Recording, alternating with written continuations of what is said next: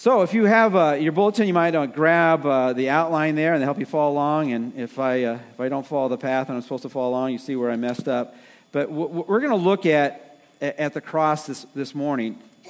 And, and I'm, I'm beginning with asking the question so, so, who's coming to the crucifixion? Now, you know, when I was thinking about that, that, that seems like an odd you know, way to start a message. But in, in many ways, as you look at the crucifixion, there were people there. And you wonder, well, wh- why did they go? And if you look back at our, at our history, we, we realize, and, and, sometimes you could ask the question, even as people come to a place like this, well, so who's coming to church today? Or even as we think about what's happening on the 25th, who's coming to Christmas, you know, as far as your, your home or somebody else's home. And, and usually that, that question is raised, well, who, who's going to be there? And as we think about it in terms of our culture, uh, and things have kind of changed a little bit in the last number of years, but it used to be an execution was a, was a big thing. And probably the most prevalent way that people were executed in, in our early history was by, uh, history was by hanging. In fact, some people would get a, a, nickname. He's the hanging judge. But what was interesting to me in, in reading about that is that, that people uh, appeared to really like to go there. You know, you, you can you know, get to, to, to Patsy's uh, source of authority, the Google, and you can Google, Google this up, and, and you can find out that, that people would go to, crucif- to not crucifixions, they would, they would go to hangings, and it would be a family affair. The, the kids would come as well. In fact, they would pack a picnic lunch. And, and there would be people there who would be uh, selling balloons and souvenirs at, at the execution of someone. And, and you're thinking, that, that seems so strange to our mind now. Yeah, I mean, you, you would delight to see someone's life be finished in your presence. And, you know, some would comment on that, well, why would they do that then? And the last time that there was a hanging, there was in, uh, I think, 1936, and since then we, we don't execute people that way. And some people thought that people would go to that because, well, um, they're, they're, feeling good that it's him and, and not us that's getting, you know, hung. And, and then some felt, well, this is justice, and so we want to see justice being meted out. But, but as you think about the, the death of anyone, it, it's a it's a lasting statement on that person's life on this side of eternity. As you think about Jesus, uh, there were many people who, who observed what was happening at that particular time. And what, what we're going to look at this morning did, did they want to go or did they, did they feel like they had to go? Uh, you know, I was thinking about church. You know, there, there are people who are here because they wanted to come, and then there are some people here because they felt they were compelled by forces in their family to be here or whatever it might be. And uh, I was reading about this uh, individual, and his, his mom was trying to get him to go to church. And, and so he, he, she went into his room and he was still sleeping. And so she said, You got to get up. We got to go to church. And he said, I don't want to go to church. And so she kept pleading, You got to get up. We got to go to church. I don't want to go to church. And, and so she tried to reason with him. And so, why don't you want to go to church? Because uh, the people there don't like me. And secondly, I don't like them either. and he said, Well, you got to go to church. This is childish. You got to go to church. Well, why should I go to church? Well, number one, you're 47 years old. And number two, you're the pastor. So, uh, you know, you know, you know some, sometimes, you know, we got to go whether we feel like it or not. I, I remember hearing another story about this uh, teenager, and, and he was struggling being in church at times. And and so um, it was kind of the battle every week. And, and finally came home on one Sunday after church and he, and he told his, his family, he said, You know what I've decided? I decided I'm going to become a preacher. he said, Become a preacher? I mean, we're going to support you on that, but, but why do you want to be a preacher? And he said, Well, I was thinking about it. You know, it, as long as I have to be there, I think it'd be more fun to, to stand up there and talk rather than sit over there and just have to listen. You know, there's all kinds of ways that, you know, people wonder, why am I here? What's the, what's the whole point? And as we think about Christmas, sometimes people miss the point because they, they look at the beginning of Jesus' life and it's filled with light. But we see at the cross, there was a period of time, it was filled with darkness.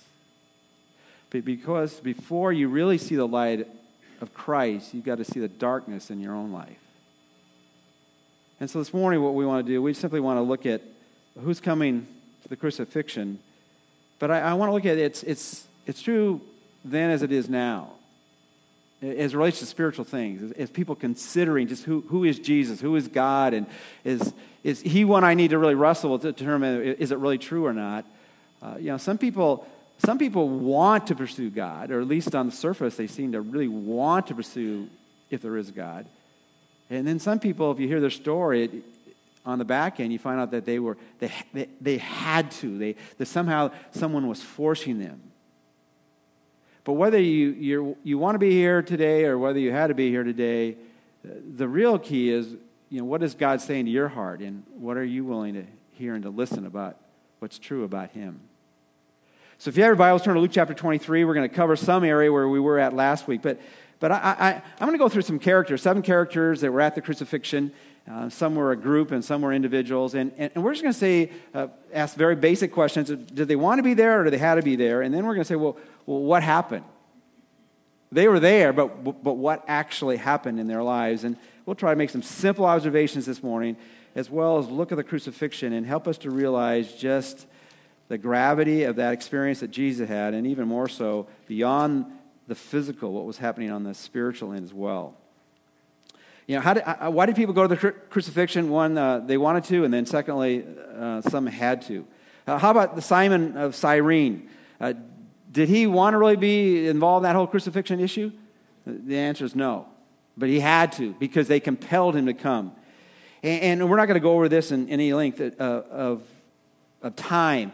But as he carried that cross, and as he was carrying that cross, he's probably cursing, as we shared last week, the whole experience of having to, to carry that heavy beam uh, up, up to that hill and, and, and do it for someone he barely knew, he had heard about.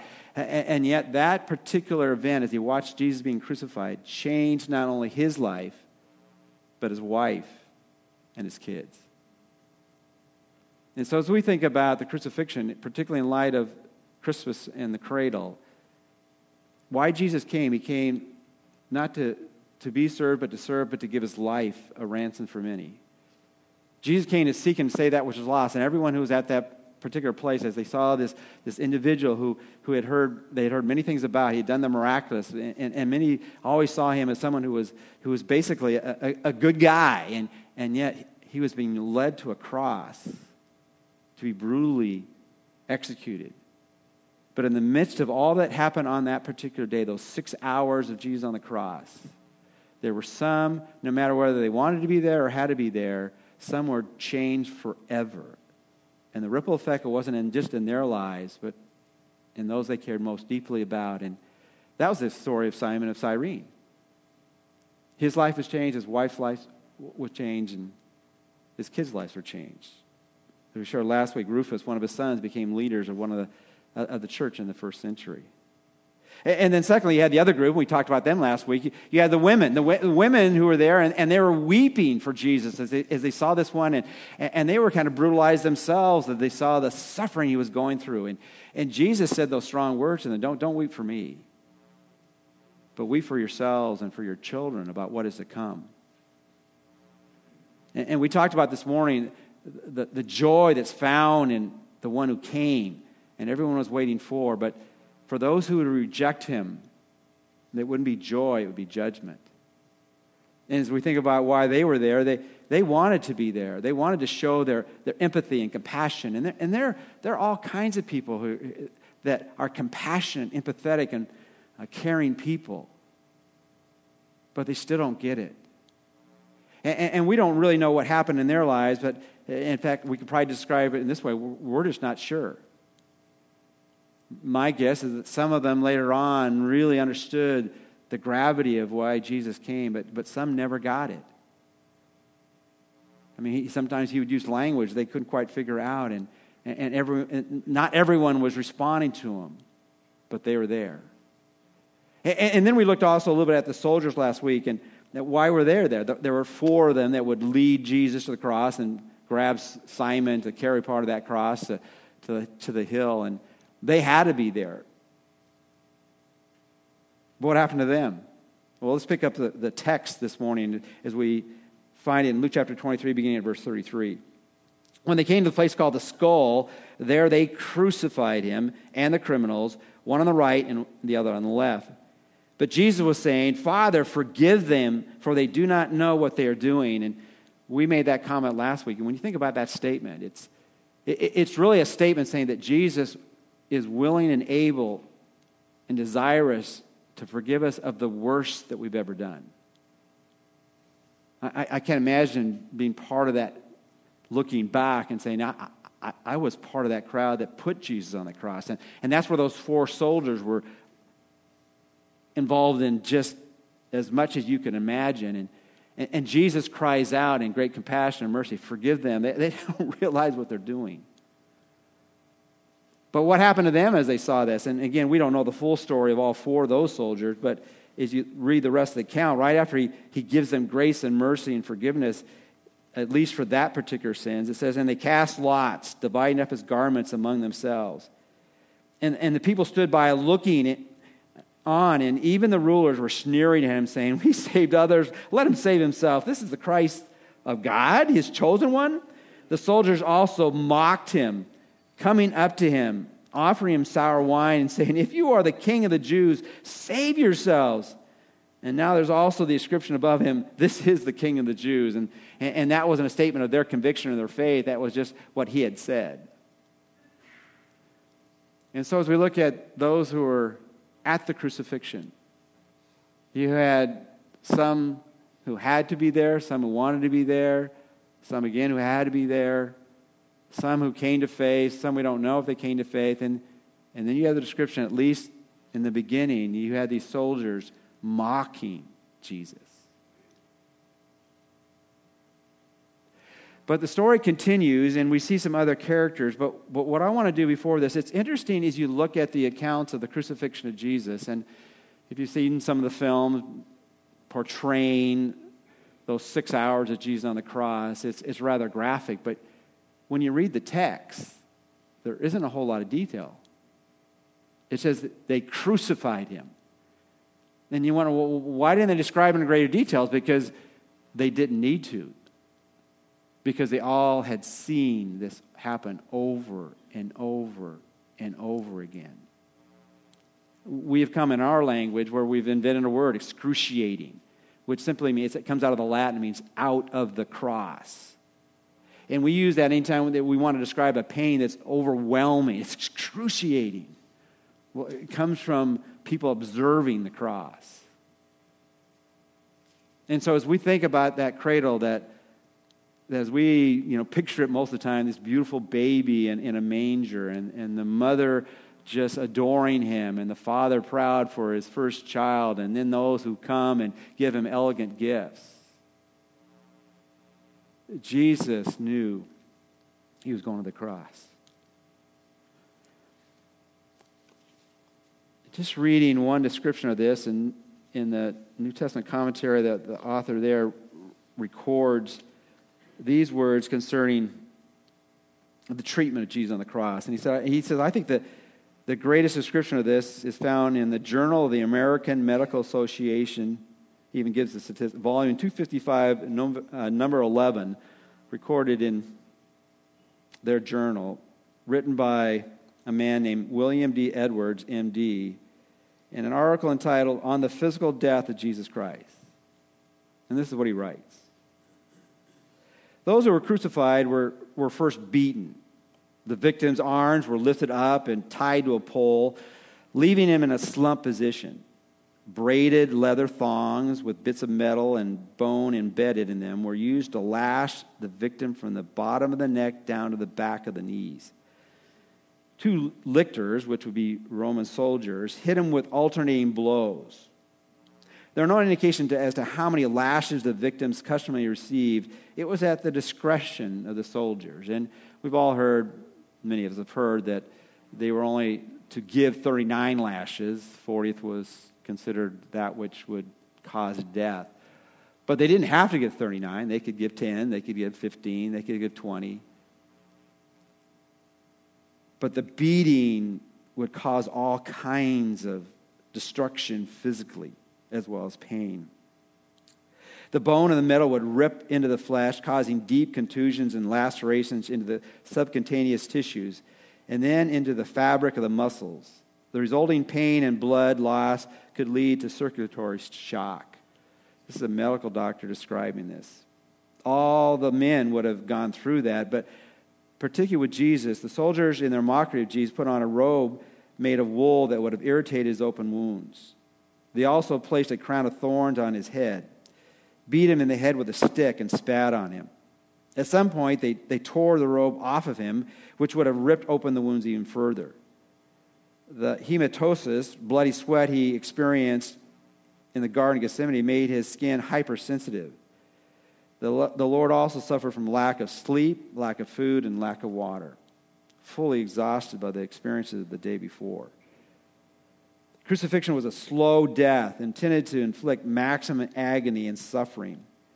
The victims carried their crosses, at, at least the crosspiece, across the back of their necks and shoulders with their arms tied to it. And that's why Jesus, being so exhausted, they had to compel someone else to carry the, the last part of that journey up to the place called the skull. Uh, arriving at the place of crucifixion, the prisoners would be offered sedation and then be thrown down to the ground on their backs. The crosspiece then would be pulled under their shoulders and their arms nailed to it using tapered iron spikes five to seven inches long and half an inch square. They were driven through the wrists rather than the palms of the hands so they could carry the full weight of the slumping body. The impaled victim was then lifted up, and the crosspiece was attached to the upright post, often call, called the stipes. The feet were then nailed with one nail, the knees bent up so that the victims could push up on the wounds in, the, in their feet as well as pull up on the wounds in their wrist in order to breathe. The sagging position of the body with the knees made it impossible to breathe steadily. The agonizing pain of those crucified endured is almost incomprehensible. The way the body on the nails wounds as the, the victim struggled to push and pull himself upright to catch a breath caused pain so intense that they could not survive very long. Though there are stories of some that would last days, even weeks. It is likely this form of respiration would, would not suffice and that hypercarbia, the presence of an abnormal high level of carbon dioxide in the blood, would soon result. The onset of muscle cramps or tetanic contractions due to fatigue and hypercarbia would hinder respiration even further, almost impossible. And so there were people just like in our history, probably went because they were just curious. Here's the miracle worker. Here's the one who, who spoke so powerfully and eloquently. Here's the people who could draw a crowd. Here's a person who could feed thousands, walk on water. I've heard stories he rose people from the dead. And, and he's experiencing this. Some came and, and they, they probably maybe joined in the mocking. Jesus, you're so powerful, bring yourself down from the cross. And, then you had some looking at this so intently, they began to see something beyond what others could see. This was a man dying like no other man because he wasn't only a man.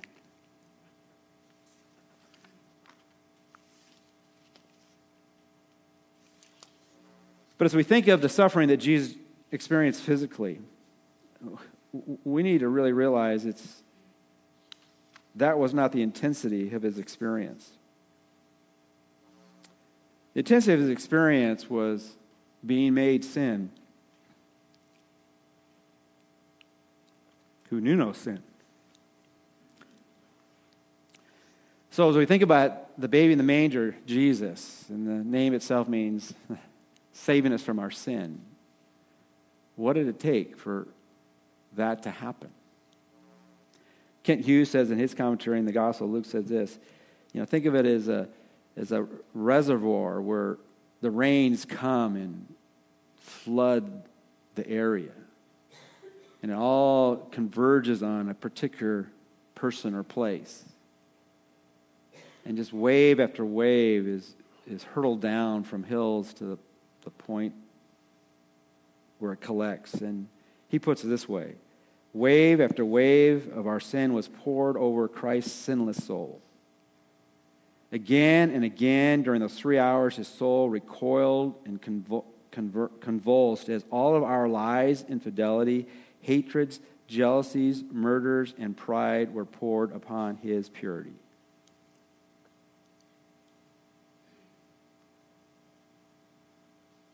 Jesus was cursed because he became sin for us.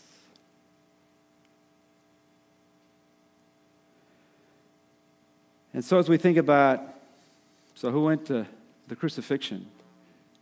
Some were compelled to, some were curious and wanted to show at least human empathy. Some were in the responsibilities to, to execute the torture that he experienced physically. But what we need to understand it was our sin.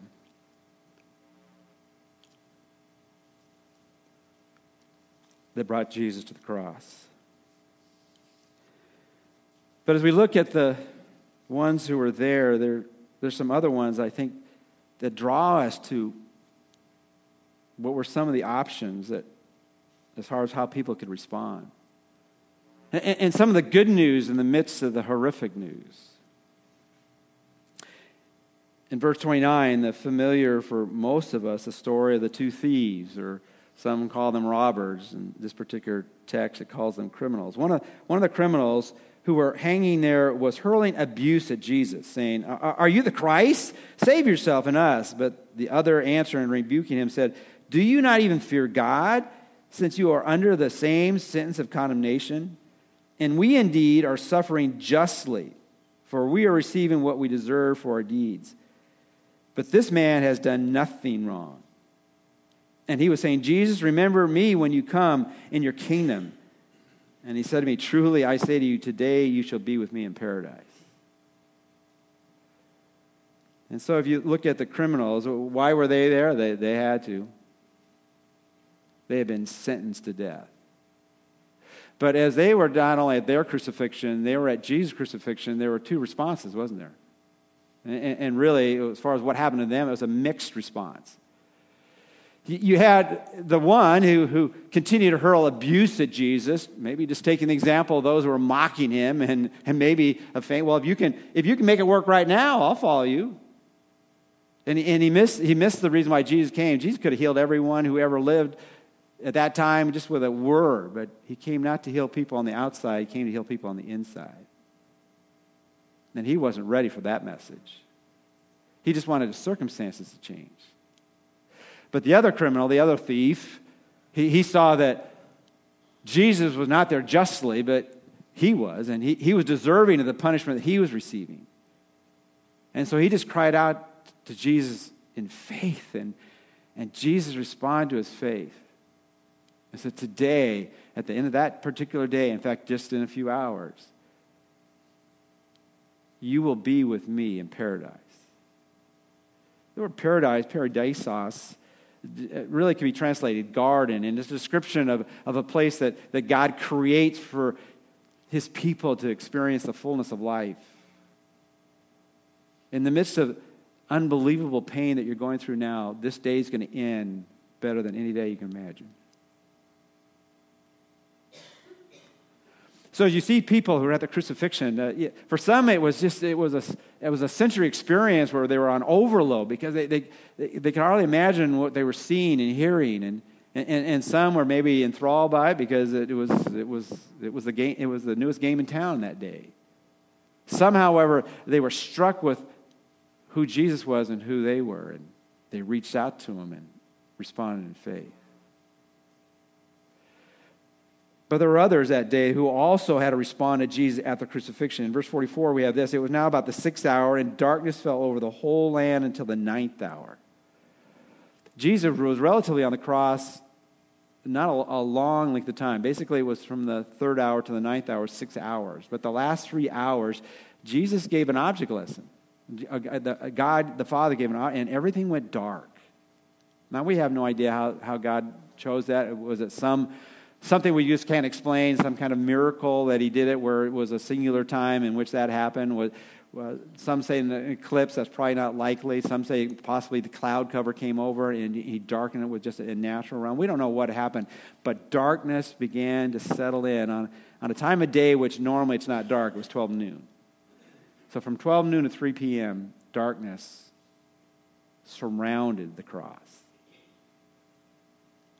Verse 44 Because the sun was obscured and the, and the veil of the temple was torn in two, and Jesus cried out with a loud voice, Father, in your hands I commit my spirit. And, and having said this, he breathed his last. And what's so significant here is what happens here.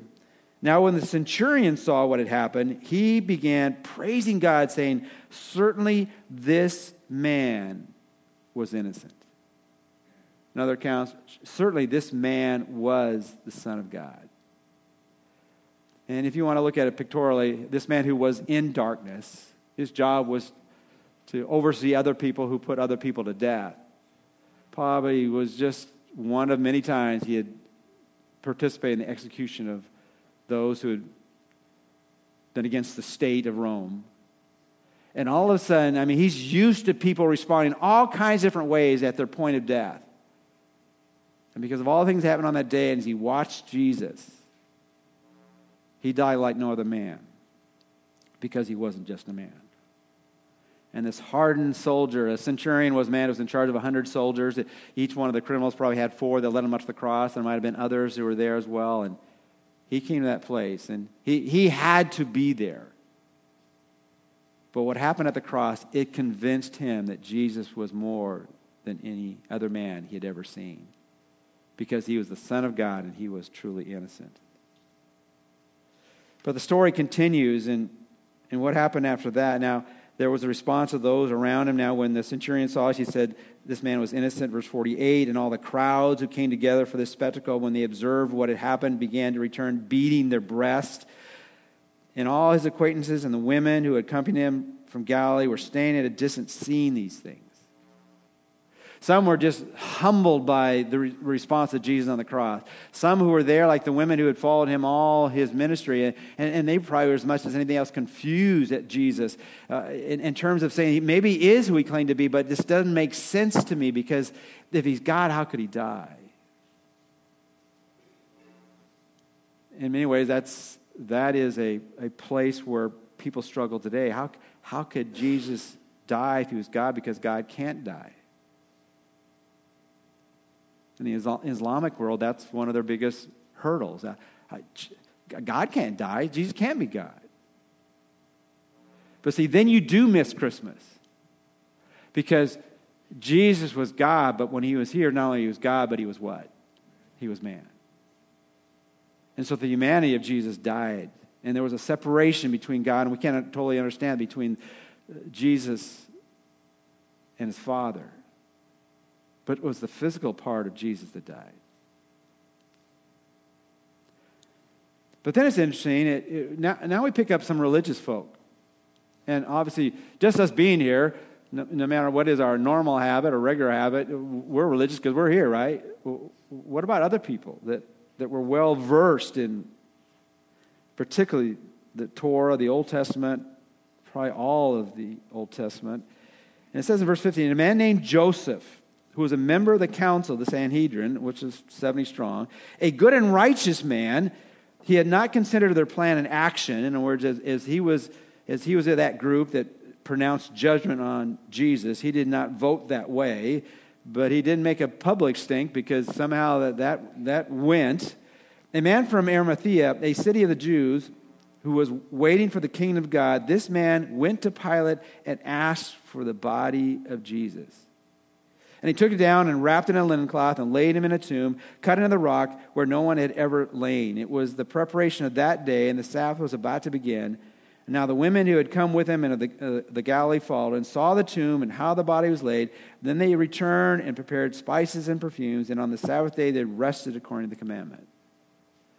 Uh, just an individual is inserted into the, the story, the crucifixion, a man named Joseph who, who had a religious heritage. He was a religious leader. And, and all of a sudden, he comes and asks from Pilate for the body. Now, normally what they would do, they would just throw it in the trash heap.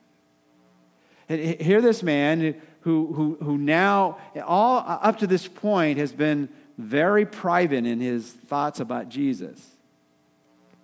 Probably at the, at the, at the trial, he, he didn't say anything. He didn't, he didn't go with the verdict, but he probably didn't say much against the verdict. But at, at the cross, and he was there, all of a sudden he realized that I, I, I cannot, I cannot stay silent. I, I can't be private in what I believe about Jesus any longer. And so he wanted to be there, but what happened because he was there, he, he now went public with his faith. He knew at that act, act that he was going to take, he would be ostracized by all those he, he identified with and the religious crowd that he ran with. That they would never see him the same. And really, it's a statement to, to us as, as we think about what it, what it means to be a follower of Jesus Christ. It, it is extremely personal to follow Jesus. But, but there comes a point in our life where we, we got to go public. And we got to identify with him, speak for him, and live it out in ways that people can see that we're one of his followers.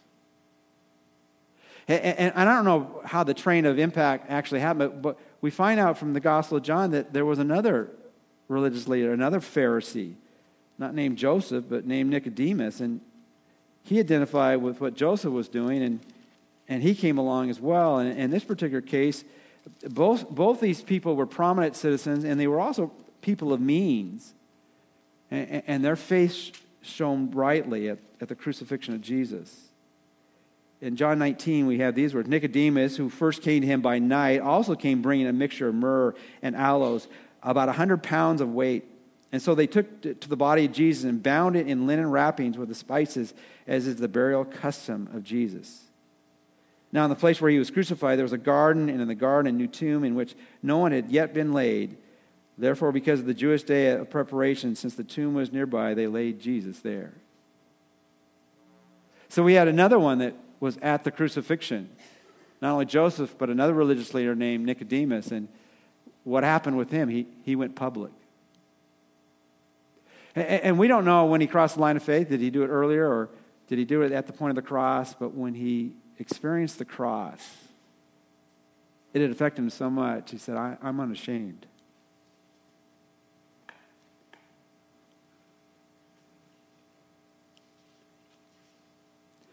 So as we as we think about what does it mean for us to understand the crucifixion? For us to understand the crucifixion, we need to realize that this is why Jesus came. He had spent his public ministry changing people's circumstances. If they were out food, he fed them. If there was something so serious physically that needed a, a, a, touch or they would suffer the entire existence of their life here on earth, he could heal them and did heal them.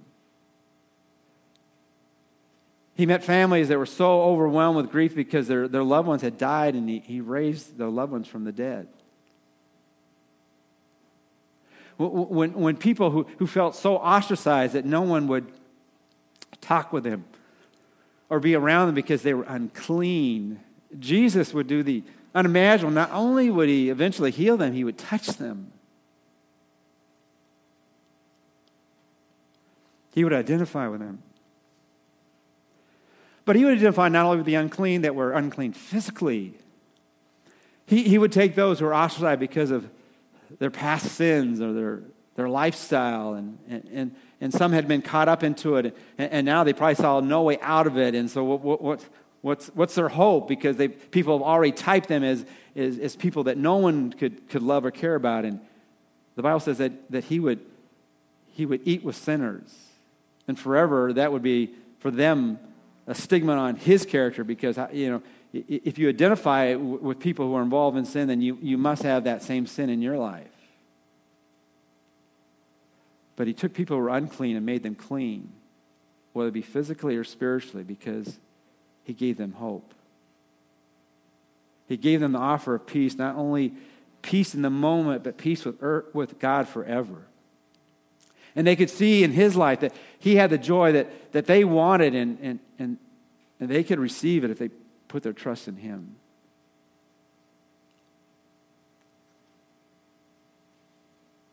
So, who's going to the crucifixion?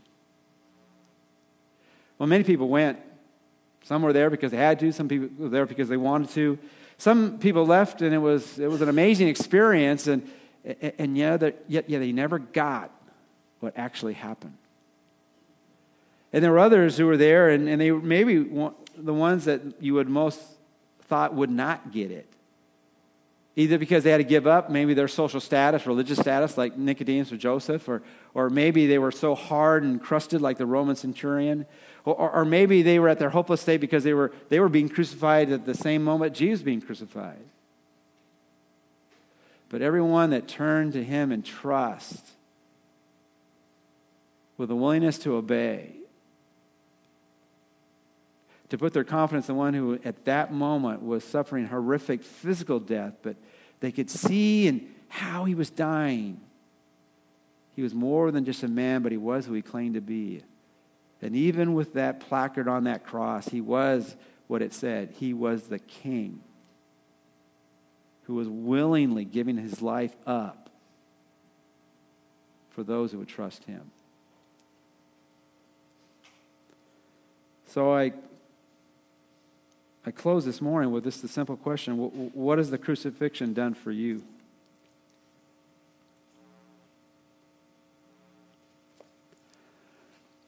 Has it convinced you that Jesus is more than just a religious leader that has some pretty good principles for life to live out if we follow his plan? I mean, the golden rule is a pretty good rule, you know? Treat others like you want to be treated. But you, we, we can't do that apart from Jesus changing us from the inside out. Jesus came to deal with that which separates us from the living God our sin. He died the horrific death so that we would be convinced that, that Jesus came to desperately rescue us from that which separates us from Him. Let's pray.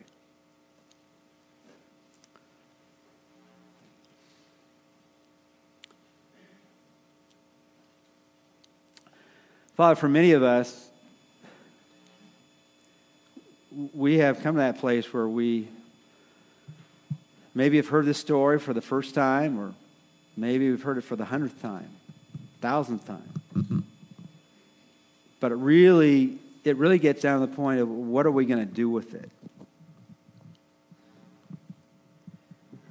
And Father, we, we, would, we would pray for each one of us here that at this point we're, we're just honest with you.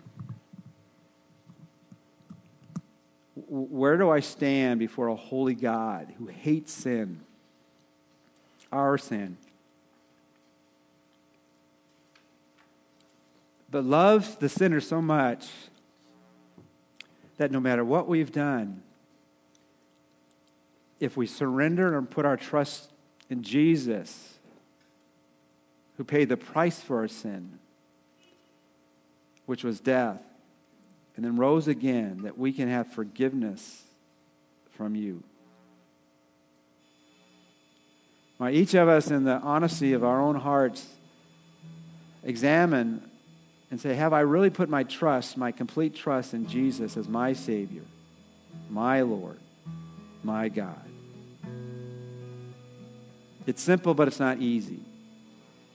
It's simply telling a personal God who hears our prayers, Lord, I want to know you. Forgive me my sins. Lead my life. Give me a heart that wants to follow you. Take what Jesus did on the cross and apply it to my life. I want to be part of your eternal family. If we pray that prayer and really mean it in our heart, then you will change us for eternity because we put our trust in you. Help us to make that commitment and really mean it and believe it. In Jesus' name we pray. Amen.